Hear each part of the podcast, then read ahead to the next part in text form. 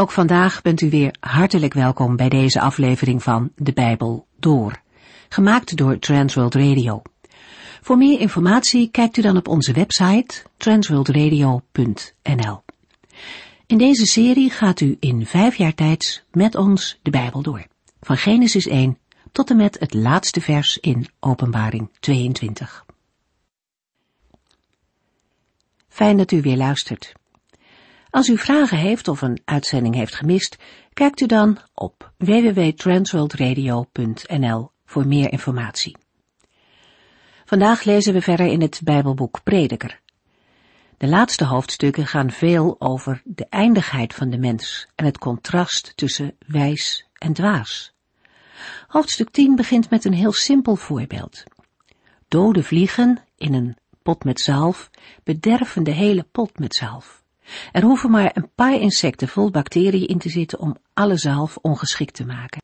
En in plaats van lekker te ruiken, gaat de zalf stinken. Zo kan dwaasheid veel invloed hebben, zegt prediker. Zelfs een klein beetje dwaasheid kan veel wijsheid teniet doen. De Bijbel leert ons steeds weer om de zonde en verkeerde dingen in het geheel niet toe te laten. Een klein beetje lijkt in onze ogen misschien niet zoveel kwaad te kunnen, maar het bederft veel meer dan we zouden denken. Als we weten dat we fout zitten, dan moeten we er wat aan doen, zodat het niet verder kan uitgroeien. Salomo wijst ook op een ander probleem dat hij heeft gezien, namelijk dat onverstandige mensen op hoge posities terechtkomen, terwijl naar wijze en verstandige mensen niet geluisterd wordt, met alle nadelige gevolgen van dien voor een land. En ook daarin is helaas in onze tijd ook weinig verandering gekomen. Deze dingen gebeuren echter zonder dat de mens daar invloed op heeft. Net zoals het alledaagse leven ook vol risico's en vol onzekerheden zit. Salomo geeft verschillende voorbeelden. De wegen die we gaan zijn niet altijd makkelijk. En al weten we dat de Heer uiteindelijk alles goed maakt, toch kunnen we opzien tegen de dingen die we moeten doormaken. En daarom sloten we de vorige keer ook af met een gedicht van Nel Benschop, een gebed om moed.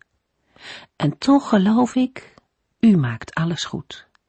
Maar geef mij, alstublieft, een beetje moed. We lezen verder in Prediker 10.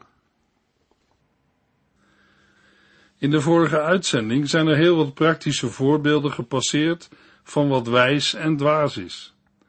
In Prediker 9 zagen we dat wijsheid vaak niet in tel is. Waar de dwaas ook heen gaat, steeds ontbreekt het hem aan verstand, zodat iedereen merkt dat hij een dwaas is. Een wijze geeft als vanzelf de goede richting aan. Dat kun je van een dwaas niet zeggen. In Prediker 10, vers 4 tot en met 15 lezen we voorbeelden van het feit dat wijsheid rampen kan voorkomen en dwaasheid onheil brengt. Een rustig optreden kan fouten voorkomen. Salomo zag dat machthebbers bekwame mensen niet de positie gaven die zij, gezien hun kwaliteiten, verdienden, maar onnadenkende mensen groot gezag gaven. Salomo zag dingen die de wereld op zijn kop zetten. Ik heb zelfs dienaren zien rijden terwijl vorsten te voet gingen als dienaren. Salomo geeft voorbeelden van bezint eer gij begint. Dwaasheid is ook een hellend vlak. Het gaat van kwaad tot erger. Kenmerken van een dwaas zijn praatzucht en de inbeelding overal verstand van te hebben. Prediker 10 vers 11 Als een slang bijt voor de bezwering, dan helpt de bezwering niet meer. In het oude Oosterse leven kwamen vaak bezweringen voor ook van giftige slangen, en ook in Israël. Vers 11 sluit aan bij het slot van vers 10. Een wijze maatregel moet tijdig worden genomen. Voorzichtigheid gaat voorop, want het is onmogelijk eenmaal aangericht kwaad te herstellen. Aan de andere kant kan zelfs de grootste kunde en het verstandigste beleid niet voorkomen dat het leven soms onverwachte en ongewenste wendingen neemt. Een slangenbeet kan dodelijk zijn. Mogelijk heeft u wel eens beelden gezien van iemand die met een fluit een slang probeert te bezweren. De slang zal niet aanvallen zolang er op de fluit wordt gespeeld. Maar als hij bijt, is zijn gif vaak dodelijk. Naast het voorbeeld van een echte slang kan het ook om een figuurlijk beeld gaan. Dan verwijst het woord slang naar een persoon die kan verleiden of bedriegen. Het tegenovergestelde van een vriend, een soort Judas Iscariot of een handlanger van Satan. Ook iemand die zich voordoet als een engel van het licht, maar het niet is, kan een dodelijk gevaar zijn, tenzij hij of zij wordt ontmaskerd. Soms kan een vriend blijken geen vriend te zijn, en heeft hij je listig als een slang om de tuin geleid. Hij heeft zich als een echte vriend voorgedaan, maar was het niet. De pijn en het verdriet van zo'n gebeurtenis en ervaring kan groot zijn. Het is pijn en verdriet wat David voelde toen zijn vriend en raadgever Agitofel zich tegen hem keerde. Hij koos voor Absalom en keerde zich samen met Absalom tegen David. Het brak het hart van David en bracht een groot verdriet in het leven van koning David. Zijn eigen zoon deed een greep naar de macht en het koningschap, en David was na de opstand een oude man geworden. Hij stort zijn hart en verdriet uit. Het is mogelijk dat we daarbij aan de woorden van Psalm 55, vers 12 tot en met 17 moeten denken. Er is onheil in de stad, op pleinen en in straten, overal is terreur en bedrog. Mijn tegenstander die mij belaagt, is geen vijand van buitenaf. Dat zou ik nog wel kunnen verdragen. Het is niet iemand die mij altijd al haatte, die nu tegen mij opstaat, want dan zou ik nog wel een schuilplaats weten te vinden. Maar het is een goede vriend, iemand als ik die ik altijd heb vertrouwd. Wij gingen zo vertrouwelijk met elkaar om. Samen gingen we met alle feestgangers naar Gods huis. Hij heeft de dood verdiend. Laat hem levend het dodenrijk ingaan. Hij woont te midden van slechtheid, zijn innerlijk is er vol van. Maar ik weet wat ik moet doen. Ik roep naar God. Hij zal mij bevrijden. Soms kan een vriend blijken geen vriend te zijn en heeft hij je listig als een slang om de tuin geleid. Prediker 10 vers 12 en 13 Het is prettig om naar wijze woorden te luisteren, maar als een dwaas het woord neemt, voert het hem naar de ondergang. Omdat hij al vanuit een dwaas uitgangspunt begint, is zijn conclusie pure onzin. Vervolgens wordt een tegenstelling verwoord tussen het spreken van een wijze en dat van een dwaas. De woorden van een wijze maken dat hij in de gunst komt te staan, maar de lippen van een dwaas vernietigen hem. Op zichzelf kunnen de woorden uit deze twee versen ook inhouden dat het spreken van een wijze zegen brengt, namelijk voor anderen. Maar omdat het in het parallelle tweede versdeel duidelijk is dat het spreken van de dwaas terugslaat op de dwaas zelf, zullen we ook de gevolgen van het spreken van een wijze in het eerste versdeel op de spreker zelf moeten betrekken. Het begin van de woorden die hij spreekt is dwaasheid, het einde ervan niet meer dan waanzin. De tegenstelling die wordt gemaakt sluit aan bij de manier waarop in het Bijbelboek Spreuken de woorden van een wijze en die van een dwaas tegenover elkaar staan. Tegelijkertijd vormen de openingswoorden van vers 12 een echo van de eerder genoemde tegenstelling dat verstandigen niet altijd zegen ondervinden. De twee waarnemingen maken samen dan ook duidelijk dat het uitgangspunt weliswaar is dat de woorden van een wijze zegen brengen en die van een dwaze onheil, maar dat dit principe niet altijd opgaat. Ook in deze woorden klinkt de wijsheid door om dankbaar te zijn voor goede vriendschappen en die te koesteren, maar aan de andere kant moet de mens voorzichtig zijn met het aangaan van vriendschappen. Daarin ligt ook een wijze les voor ons en onze kinderen. Daar waar we wonen en leven, in de straat, op school, op het werk, daar waar kinderen gaan studeren, is het belangrijk goede vrienden te hebben. want omgang met verkeerde vrienden kan grote gevolgen hebben. Er zijn mensen die met adders of gifslangen zijn te vergelijken. Ze brengen een levensstijl en instelling die naar de ondergang voert. Omdat hij al vanuit een dwaas uitgangspunt begint, is zijn conclusie pure onzin. Prediker 10 vers 14 Een dwaas vertelt iedereen precies wat er gebeuren gaat. Maar bestaat er werkelijk iemand die kan vertellen wat de toekomst brengt? De spreuk in vers 14 gaat nog verder in op de woorden van een dwaas. Een dwaas blijft maar praten, maar een mens weet niet wat er zal komen en wat er na hem zal zijn. Wie zal hem dat vertellen? Bestaat er werkelijk iemand die kan vertellen wat de toekomst brengt? Al eerder heeft Salomo onwetendheid over de toekomst en over Gods handelen in verband gebracht met de grenzen van de wijsheid. Wie werkelijk inzicht heeft en wijs is, beseft dat het een mens past om daarover te zwijgen. Maar een dwaas klets maar door en toont daarmee zijn dwaasheid. Het is ook een gevaar bij een openbare discussie over een bepaald onderwerp. Vaak wordt er van alles geroepen en gaat de algemene discussie verder over dingen die mensen persoonlijk dwars zitten. Ze hebben wel een raakvlak met het onderwerp, maar raken de echte kern van de zaak niet en kan een algemene discussie verzanden in een verhit gesprek over bijzaken. Een goede gespreksleider of leidster is van groot belang.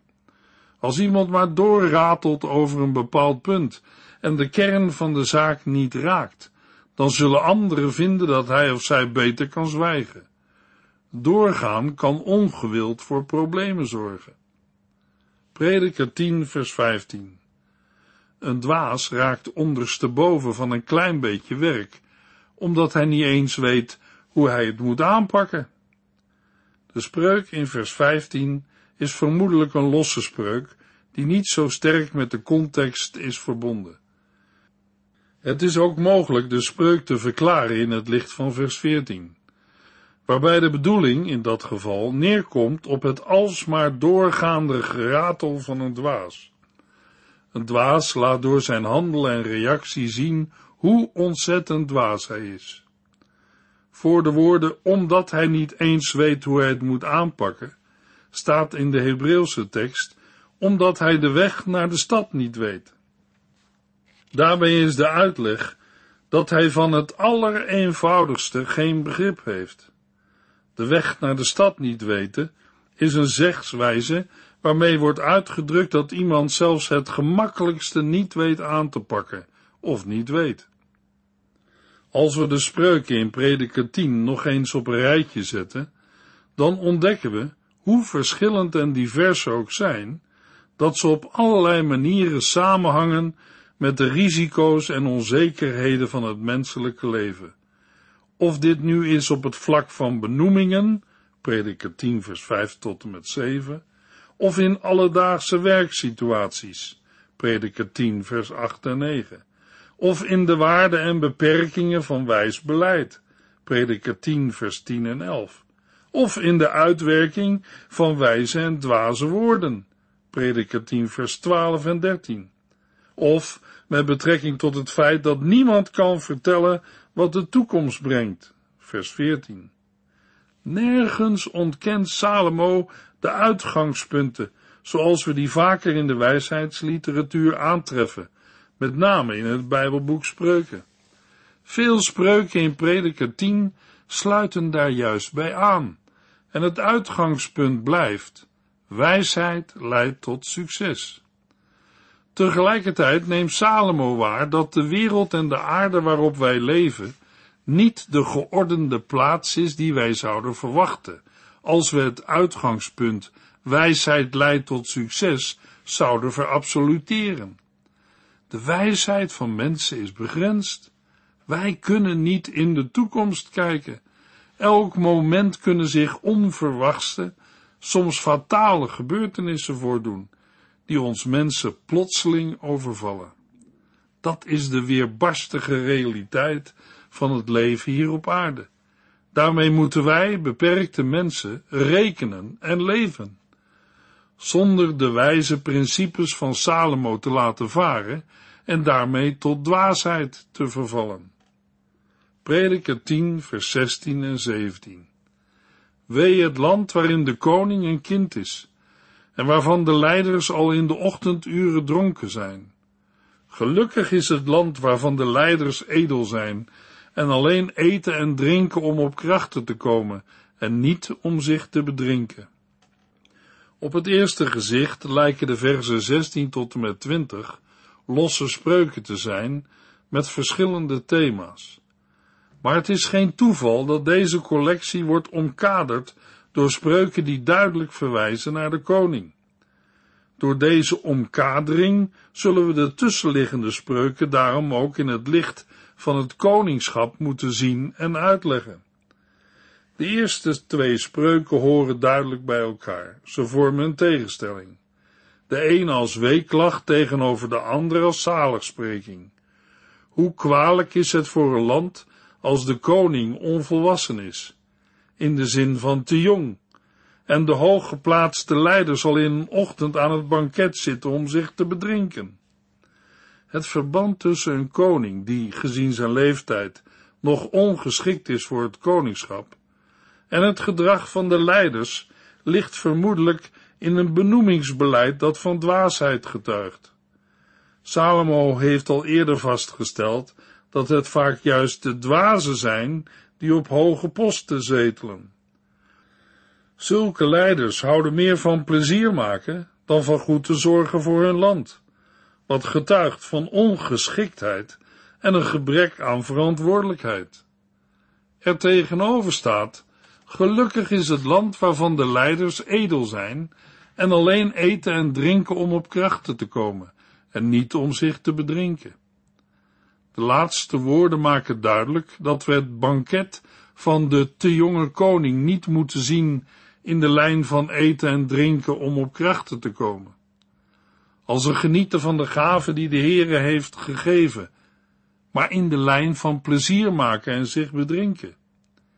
In prediker 2 vers 1 tot en met 3 is dat al getypeerd als zinloos, als damp en leegte, als najagen van wind. Inhoudelijk sluiten deze versen aan bij de raadgeving van Lemuel in Spreuken 31 vers 4 en 5, dat het koningen niet past zich te bedrinken, zodat hun geest helder blijft en hun besluiten rechtvaardig. Het is belangrijk voor het welzijn van het land dat de leiders op een verantwoordelijke manier leiding geven en dat is nog steeds actueel. Gelukkig is het land waarvan de leiders edel zijn en alleen eten en drinken om op krachten te komen en niet om zich te bedrinken. Ook in ons land is behalve de verdovende middelen de drank een groot probleem. Niet alleen voor de verslaafden en alcoholisten, maar ook voor de mensen en familie om hen heen.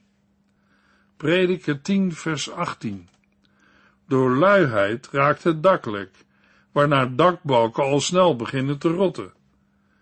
De nu volgende spreuken lijken op het eerste gezicht geen verbinding te hebben met het voorgaande. Er klinkt een waarschuwing tegen luiheid, want daardoor raakt het dak lek en beginnen de dakbalken te rotten en verzakt het dak. Aangezien huizen in het oude Israël platte daken van klei of leem hadden, was het van belang die goed te onderhouden. Als dat niet werd gedaan, dan ontstonden er na verloop van tijd scheuren in de daken van klei of leem, waardoor regenwater naar binnen kon lekken. Wie wijs is, laat het zover niet komen. Waarschuwingen tegen luiheid vinden we ook veelvuldig in het boek Spreuken. De levensles die Salomo hier geeft, is algemeen van toepassing.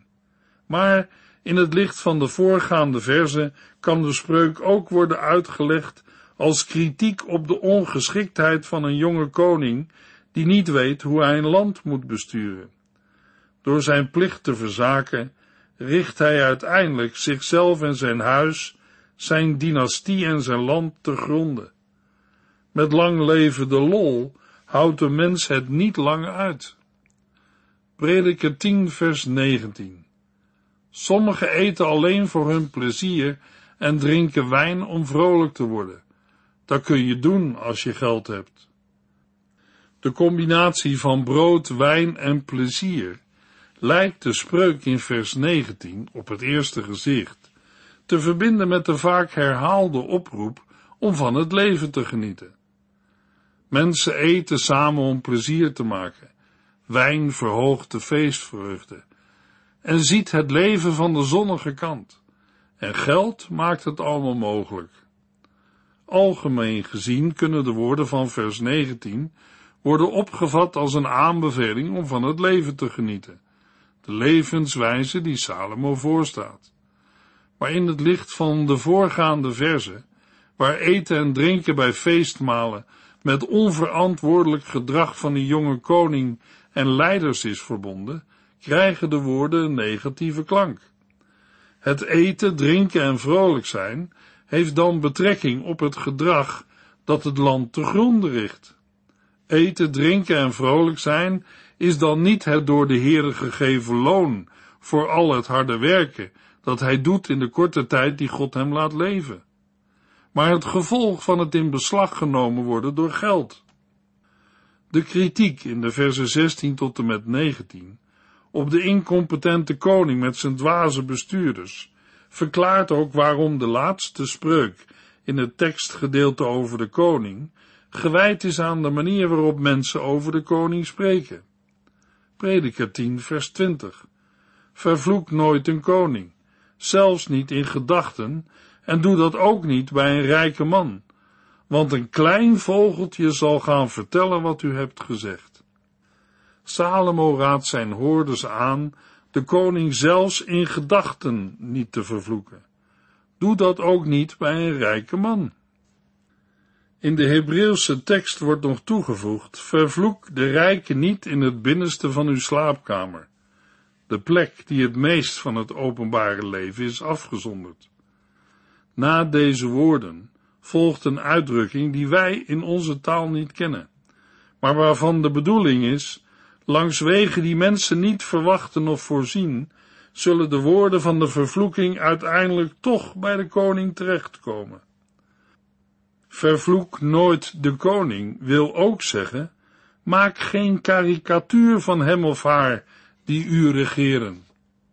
In het Nieuwe Testament, in 1 Petrus 2 vers 17 lezen we, laat iedereen zijn waarde, houd van allen die werkelijk christen zijn, heb ontzag voor God en respect voor de keizer. Prediker 11 vers 1 en 2 Laat uw vermogen over de zeeën varen. Na geruime tijd zal hij bij u terugkomen. Verdeel uw geld over zeven of acht ondernemingen, want u weet niet wat voor onheil er nog komen kan. In het voorgaande is al op allerlei manieren naar voren gekomen dat de wereld vol onzekerheid is. De dingen gaan vaak anders dan mensen verwachten of wensen. Het is een thema dat ook in Prediker 11 aan de orde komt. Vanuit een aantal verschillende invalshoeken komt de onzekerheid van het leven naar voren. Anders dan in Prediker 10 wisselen in Prediker 11 vers 1 tot en met 6 de spreuken en aansporingen elkaar af. Salomo stelt zich op als wijsheidsleraar en onderwijst zijn hoorders hoe ze in het leven kunnen staan, ondanks de onzekerheid die het leven beheerst. De spreuken in de eerste twee versen horen bij elkaar. In de Hebreeuwse tekst lezen we voor de vertaling Laat uw vermogen over de zeeën varen, de woorden Werp uw brood uit op het water. Wat is de bedoeling van deze woorden? Er zijn drie gangbare opvattingen. Vanuit Joods gezichtspunt worden de woorden opgevat als een aansporing tot barmhartigheid. Anderen lezen het als een aansporing of advies om het schijnbaar dwaze en roekeloze te ondernemen. Wie weet levert het nog eens winst op. Maar het meest waarschijnlijke is de opvatting dat het een verstandig advies is om geld te beleggen in een overzeese handelsonderneming. Wie zoveel geld heeft dat hij de hele dag aan een feestmaal kan zitten, doet er beter aan het goed te besteden of er handel mee te bedrijven. Wie weet wat voor positieve gevolgen dit nog zal krijgen. Hoewel de meeste uitleggers een keuze maken tussen deze verklaringen, gaan sommige recente commentaren ervan uit dat de verschillende toepassingen elkaar niet uitsluiten en tegelijk bedoeld kunnen zijn. Prediker 11, vers 3 tot en met 6. Als de wolken zwaar zijn, komt er regen. Een boom blijft liggen waar hij valt. Als u steeds blijft wachten op de beste omstandigheden, krijgt u nooit iets gedaan. De wegen van God die alles maakt zijn net zo ondoorgrondelijk als die van de wind en als de manier waarop het leven groeit in de buik van een vrouw. Blijf uw zaad uitzaaien, want u weet nooit welk deel zal gaan groeien. Misschien komt alles wel op. De versen 3 tot en met 6 spreken over natuurlijke processen en de onzekerheid daarvan. In een agrarische samenleving was dit een kwestie van leven en dood. Want de consequentie van een misoogst was dat de familie het volgende jaar honger zou lijden en daardoor vaak ook familieleden overleden. Hoe kan een mens nu het beste omgaan met deze onzekerheden? We lezen het in Prediker 11, vers 7 tot en met 10. Daarover meer in de volgende en laatste uitzending over het Bijbelboek Prediker. U heeft geluisterd naar De Bijbel Door, in het Nederlands vertaald en bewerkt door Transworld Radio. Een programma waarin we in vijf jaar tijd de hele Bijbel doorgaan. Als u wilt reageren op deze uitzending of u heeft vragen, dan kunt u contact met ons opnemen.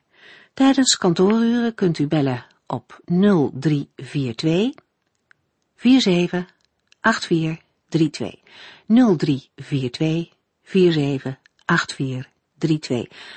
Ook kunt u een e-mail sturen naar de transworldradio.nl en natuurlijk kunt u ook via de post ons bereiken.